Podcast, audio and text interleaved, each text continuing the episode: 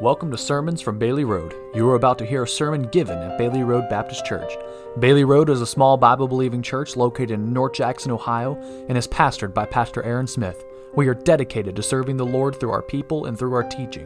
We hope you are enlightened by today's message, and again, welcome to Bailey Road Baptist Church. Church, again, we're honored to be back with you all tonight. What a great morning we had, and a good afternoon. Me and the boys got out to make a the most beautiful snowman you've ever seen. So his arms were crooked and he had pretzels for eyes, but we, we did it and he, he's looking good. So we had a good fun afternoon and we're glad to be back here tonight.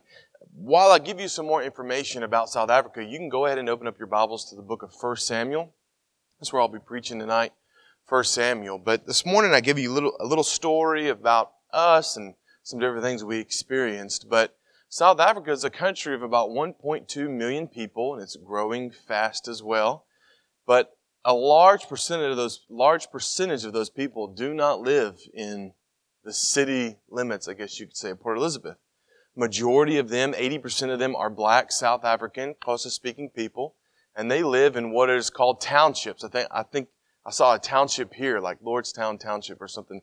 So here you guys kind of understand the idea of a township. It's not the big city, but it's the area surrounding it. And so back in the apartheid days, the black South Africans had to live in these townships. They were not allowed to enter the city limits. They were not considered citizens of South Africa. They had to have passports just to go to work every single day.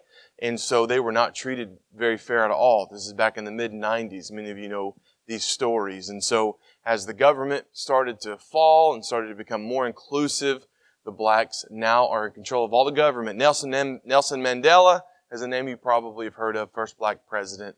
And so now the, the, the problem is they they have a new government, they have blacks are allowed to vote, and there's a lot of freedoms there for them that they've never had before.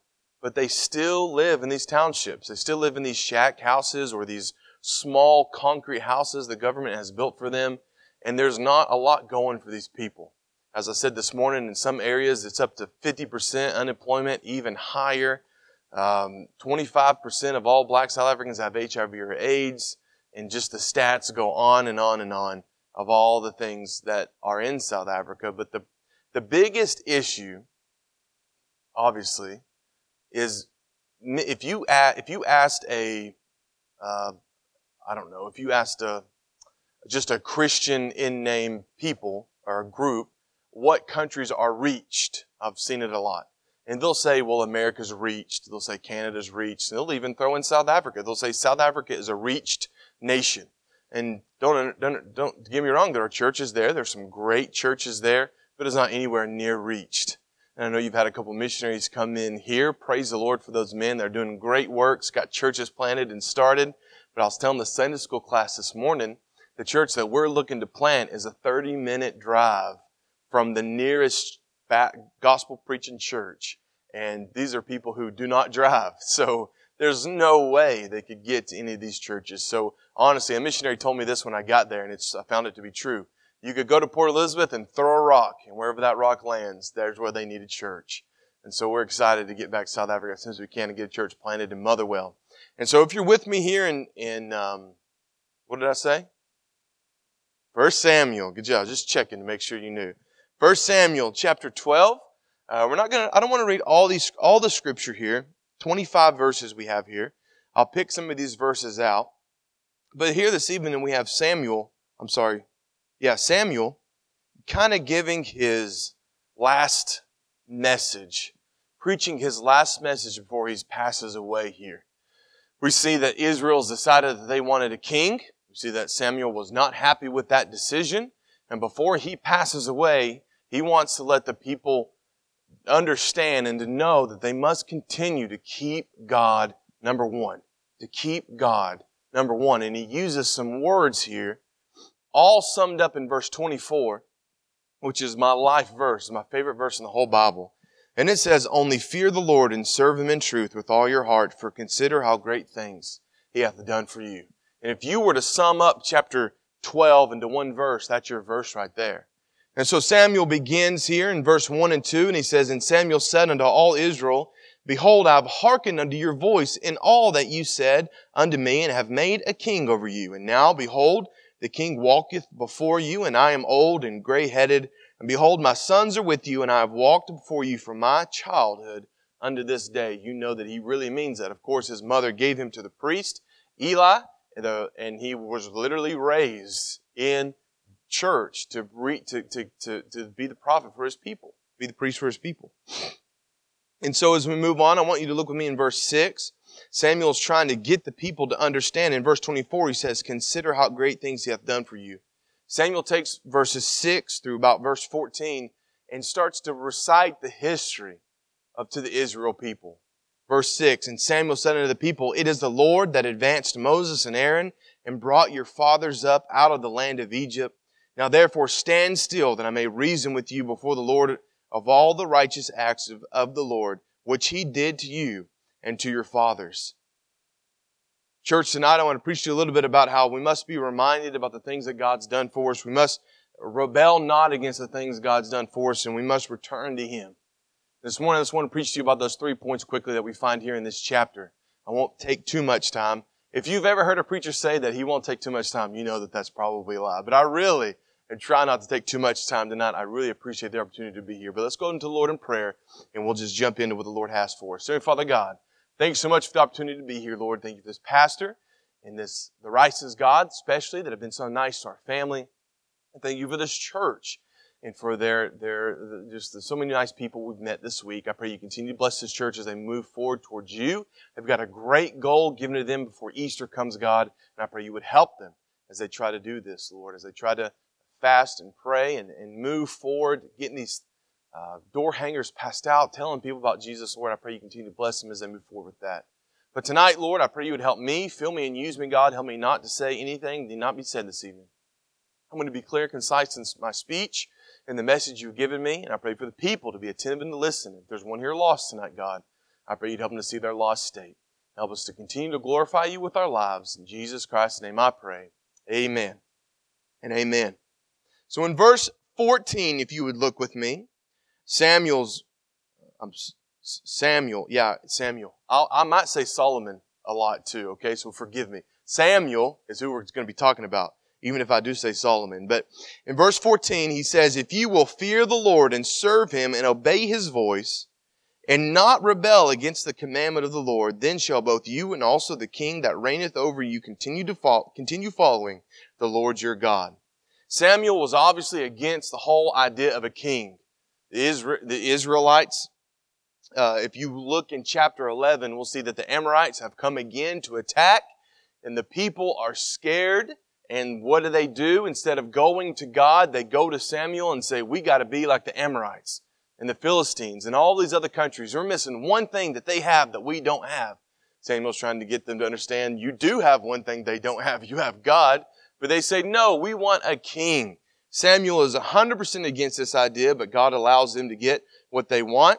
Samuel was against this idea, but he had hope and he was trying to get these people to understand to, that they must continue to serve God. They've been given what they want, but they must continue to serve God.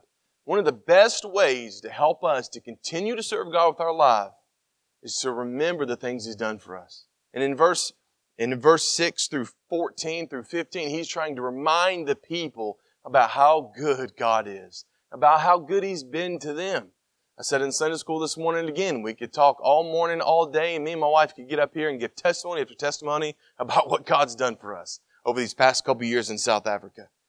But we see in chapter 11, King Saul had won a great victory over the Amorites, and the people were ecstatic and excited that their king has taken them and defeated the Amorites. And Samuel's getting them to understand that look, it wasn't your king that did it, it was your God. It was your God. Understand, not put your trust in the king, but continue to put your trust in God. They won the battles before Saul, and they'll continue to win the battles after Saul. It was God the whole time. Just continue to trust Him. At times we have success in our life, I was youth pastor and half slash assistant pastor. I tell people I wasn't assistant pastor, I was the assistant to the pastor. And there's a big difference there. So I, I remember working on staff at my church before we ever did deputation or anything. And I remember praying with people and taking prayer requests of different people asking God for a better job. I don't know how many times I helped someone pray that they would get a new job or a better job, but they got laid off or fired and they're trying to find a new job. And we would pray and God would answer that prayer and give them a job. And that's that same job that kept them out of church for the, for, as the future came on.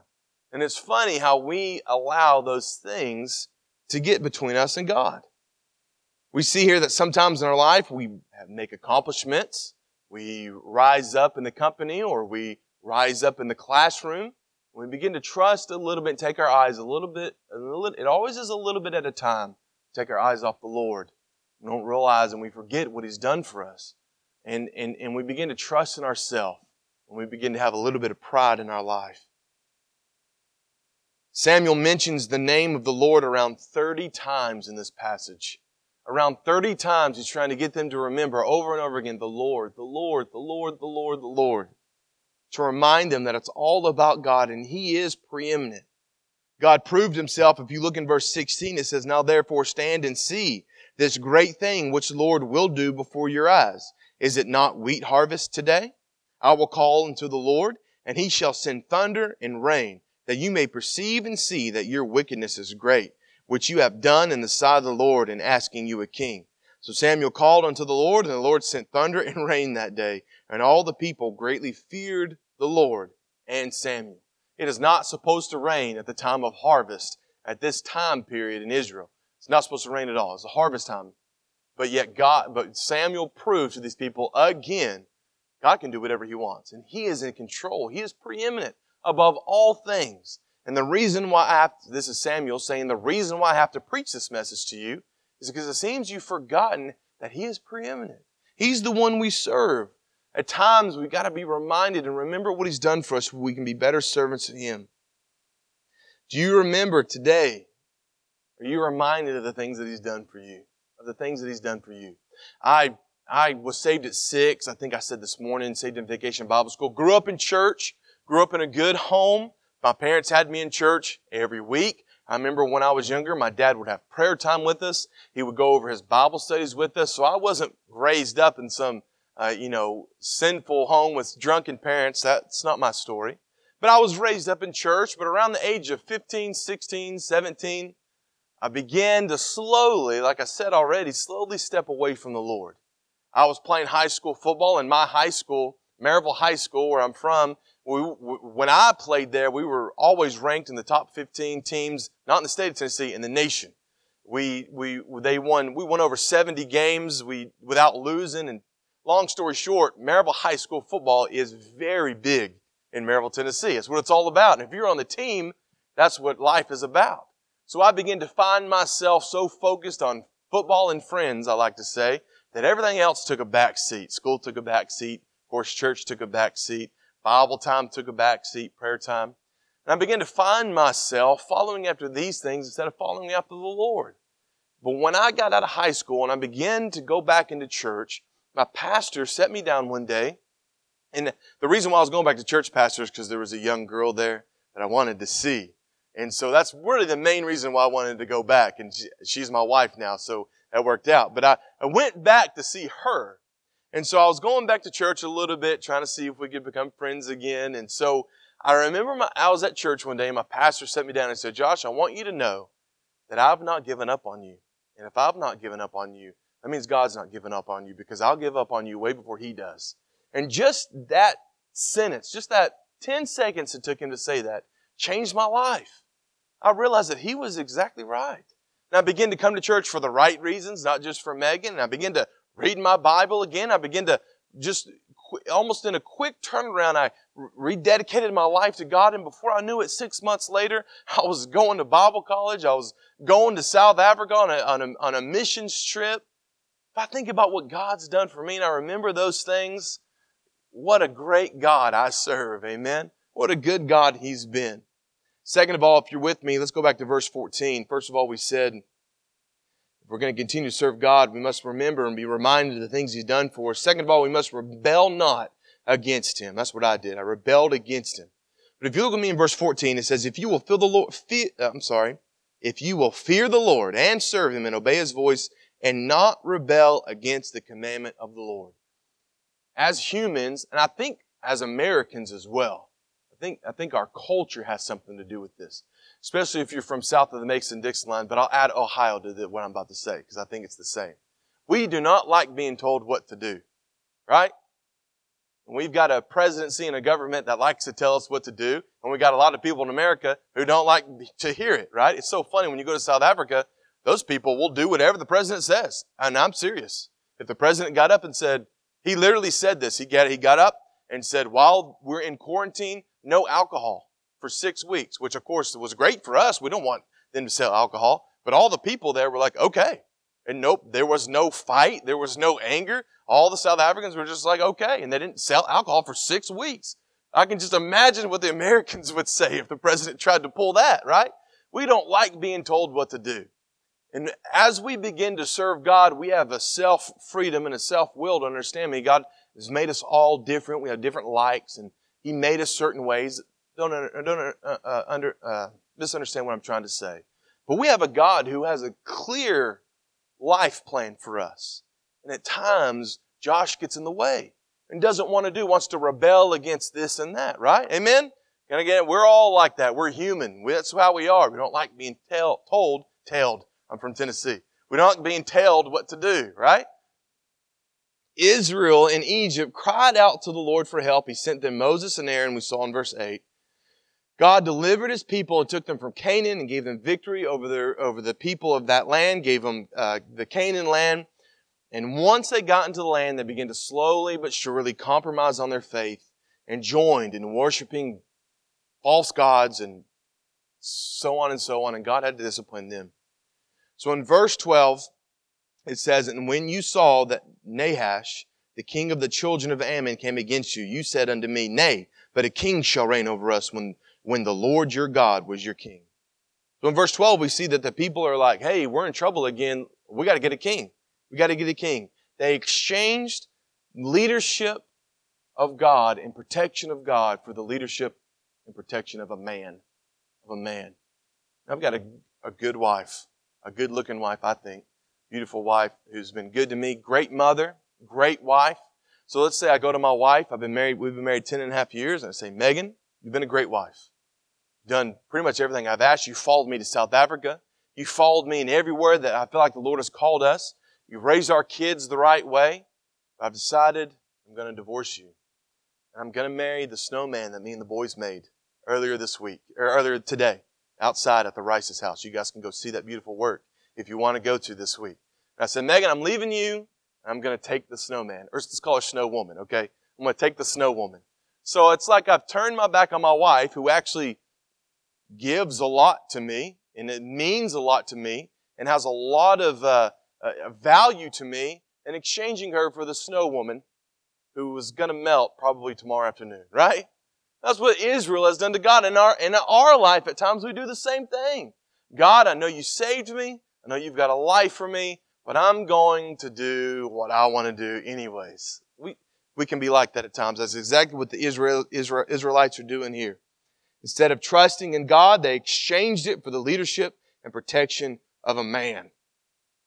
How many times have we done the same thing? Instead of looking to God, we go to ourselves, we go to our job, go to our bank account, we go to our government, maybe not Ohioans and Tennesseans, but a lot of times we go to our government, we look for things or stuff or whatever it is to fulfill us. If I'm trusting in myself, when me and Megan get to South Africa, back to South Africa, if I'm trusting in myself to plant this church and get it built and get it people coming in and training people, if I'm trusting in myself to do that, I'll probably be back here this time next year, right? I'm not going to go very far. I can't do it. I can't do it. I learned that when we were in language school. I remember looking over at my language school teacher and saying, I can't do this. We're going to have to find something else to do with my life because I can't do this. But once I begin to start trusting in the Lord, begin helping us, of course. If I'm trusting in myself, we're not going to get much done on the mission field. It's the same here for every Christian. Who are you trusting today? in yourself. Many times we trust. I, I, find this so interesting. As I said, I worked in church, so I know what it's like to work with Americans and South Africans. A lot of times, Americans, we, we, we know we're saved. We know we're not going to hell. We know that God has miraculously saved us with His cross and by the shedding of His blood. Praise the Lord. Hallelujah. Amen. We know that He can keep us out of hell and we're never going to go there. But yet when it comes to the electric bill, we lose our minds. What are we going to do? Even me, I lose my keys and I'm thinking, Megan, I don't know if we're going to make it to tomorrow. We can't find the keys, right? Or the kids, we got one shoe. Where's the other shoe? I don't know. It's probably still back in Tennessee, right? I, I, I, you're probably, I think you're like, maybe I'm not the only crazy one in here, but we do that. Little things get us turned off from God and we just sabotage ourselves because of our anxiety or because our whatever, fill in the blank for whatever it is, because we lost the car keys. We, we, we, we've now totally off serving the Lord. It happens. Like Pastor said this morning in his message, talking about the disciples, when they got up to cast out that evil spirit, who were they trusting in? It wasn't working very well, so they were trying to do it within themselves. It's like the pastor said, they were saying the right thing, probably doing the right hand motions and all that, but it wasn't working. It wasn't working. And Christian life can be the same way. I'm doing what you said, God. I'm reading my Bible. I'm praying. I'm, I'm going to church. I'm doing what you said, but it seems like it's not working. Gotta have continue to have trust in Jesus Christ and not, you know what? Missionary Kevin Hall said this one time and it, it's stuck in my mind forever. He says, when you are, he might have said it when he was here, so hopefully not. he probably preached a message on it. But he said, when you are in high school and it's time to take a test, the teacher is quiet. She's not going to give you any answers. Trust me, I tried asking the teacher during the test, give me please, what is number three? I can't figure it out. Right? But she's not going to tell you, or that, that teacher's not going to tell you. He's quiet during the test. God's the same way. During the test, he's at times he can be quiet. we must continue to do what we know is right. We must continue to do what we know is right. Where are you at tonight in your life? Where are you at tonight? You trusting in yourself? Are you trusting in Christ? Are you rebelling against the things He's told us to do? Or are you going to continue to serve Him even when it gets difficult, even when it gets hard?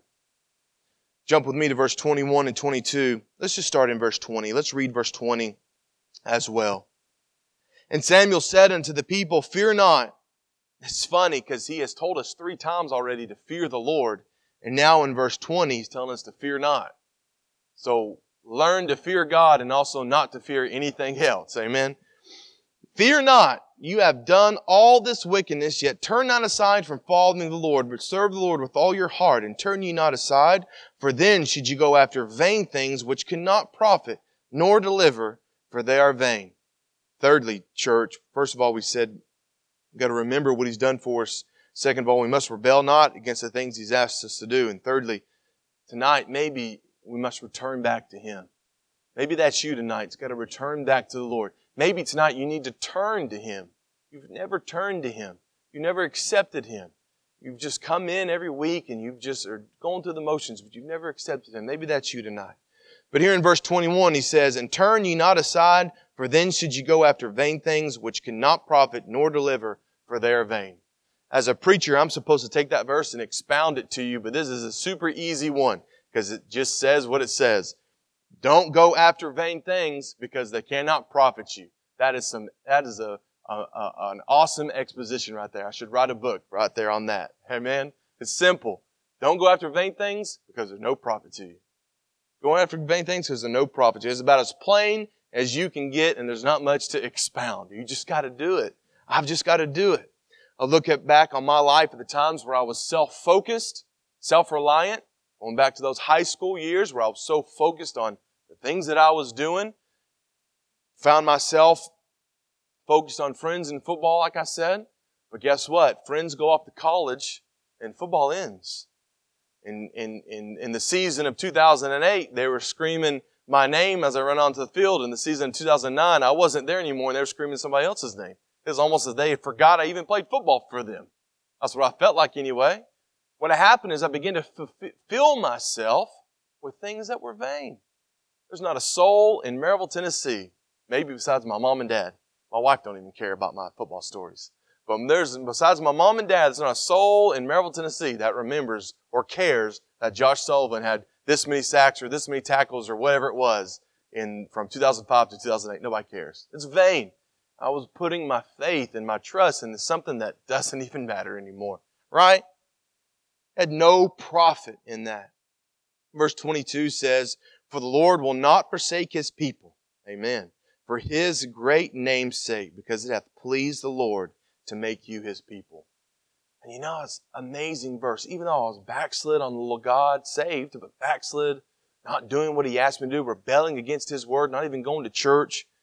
The was his right here in verse 22 that was, he was pleased. I know we're talking about the Jewish people here. Don't, I understand that. This is for the Jew, written to the Jew. But I can apply that to my life. God is pleased that He had made me, saved me. God is pleased in that. Praise the Lord that even though I turn my back on Him, He's right there to take me back. Praise His name. We can turn to Him because He, even though I've wronged Him, He will never wrong me. Even though I've turned my back on Him, He will never turn on me. Praise His name. When we consider the great things that God has done for us, how can we do anything other than fear Him, thank Him, and serve Him in truth with all of our days? With all of our days. What else is there to do? Matthew Henry, the commentator, says, Whatever we make a God of, we shall find it to deceive us. Very true. There are things that are good in their own places. Telephones are a good device that have been created. Internet, for the most part, is a good thing that has been created. Facebook and Twitter are good things that can be used to spread the gospel. I think this very night we're probably on Facebook using it for good to try to get this church, the message spread out. Amen. The gospel spread out. We see here uh, sports can be a good thing. Now that my boys are starting to get older, I can share that with them. I'm, of course, a Titans fan and a Vols fan. Even though the Vols had a terrible season, but I still can find enjoyment in that. There's, that's a, that can be a good thing. We see here that sports can be a good thing. Avid is in swimming and he loves it, goes twice a week. And Silas just started karate and he's already a kung fu master, right? Those are fun things that me and my family do, good things. But when we take those things and we make them preeminent over the things of God, they become idols in our life. They can become idols in our life. When we replace Him, just like Matthew Henry said, whatever we make a God of, we shall find it to deceive us. If we allow these things, whether it be phone or internet or Facebook, Twitter, whatever it is, it could be TV, Fox News, whatever, sugar, amen, Coke, Diet Coke. Praise the Lord for Diet Coke. We don't have good Diet Coke in South Africa, so I'm drinking every can that I can get my hands on till April. Praise the Lord. But understand that whatever we make a God of, we shall find to deceive us. Football was my life in high school. It took me out of church, took me away from my Bible, took me away from God. And I was left empty. Hopefully tonight you don't have that same testimony that I do, but there may be in here that we find ourselves in that situation. We've allowed work, we've allowed job, we've allowed hunting, we've allowed the snow, we've allowed COVID to stand in the way from where we're supposed to be in our place in serving God. We must go bound. This is another quote, but you can say it's from me. No, I'm just kidding. But this is another quote. We must go bound in our gratitude and serve God. How are we going to better serve God? Be bound in our gratitude to Him. Just like verse 24 says, only fear the Lord and serve Him in truth with all your heart. For consider how great things He hath done for you. Consider how great of a God He is. Go bound in your gratitude to be a better servant of God. I just read 24. We consider what great things He has done for us, especially the great work of redemption, the great work of salvation, we will never lack motive in our service to God if we, if, if we realize what He did for us in redeeming us to Himself. We will never lack encouragement. We'll never lack assistance in serving Him. We remember what He's done for us and consider the great things that He's done. Lastly, in conclusion, church, finishing a little bit early, but, uh, but in verse 25, I want you to see this before we step down. Verse 25, sad verse. He says, he goes on encouraging and getting, trying to get them to understand God's done this for you, reminding them, getting them to understand that they've rebelled against God and to turn back to Him, return to God. But in verse 25, he has this. He says, But if you shall still do wickedly, you shall be consumed, both you and your king. Replace that king with your idol, whatever it be. You and your idol. The thing that you're putting in front of God, that's the thing that will consume you. It will consume you. If you still go your own way, it will consume you. After the great message that Solomon has stood up here and preached, we see there's someone in that congregation that heard that message just like all the Israelites. That was King Saul. He was present at this time. And King Saul heard the same message everyone else heard, the same uh, preaching, the same messages, the same all this, all this right here. Saul was sitting right there listening to every bit of it. But if we go from chapter 13 all the way going into 2 Samuel, we'll see Saul make mistake after mistake after mistake after mistake. Self will after self will after self will. His intentions, his wants, and his needs above everything else. We see he continues to go his own way till he gets to the point where he falls on his own sword, kills himself. There in that battle we see in 2 Samuel. Every decision he makes from this point on is the wrong decision pretty much. So God says, I'm done with you. You're no longer king. I'm going to get and pick my own man. This young shepherd boy is the guy I want. Not the guy that you guys think you need, the guy I want. Picks his own man to become king. As we come to this point in the scriptures, we come to the point in this message, and we look at our lives, I look at my life, we're going to be like King Saul, or are we going to do, are we going to continue to serve the Lord? Are we going to follow the words and the warning that we see Samuel has for us in this chapter? Remind, remember what he's done for us, how great of a God he is. God's done for more for me than my wife has. God's done for more for me than my parents have. God has done more for me than anybody I've ever met in this life.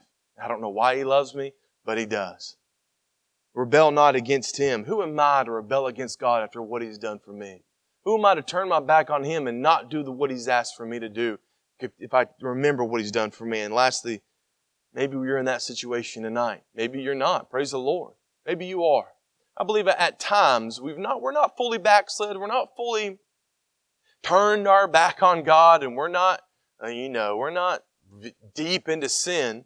There's parts of our life that at times we let go a little bit here and there, a little bit here and there.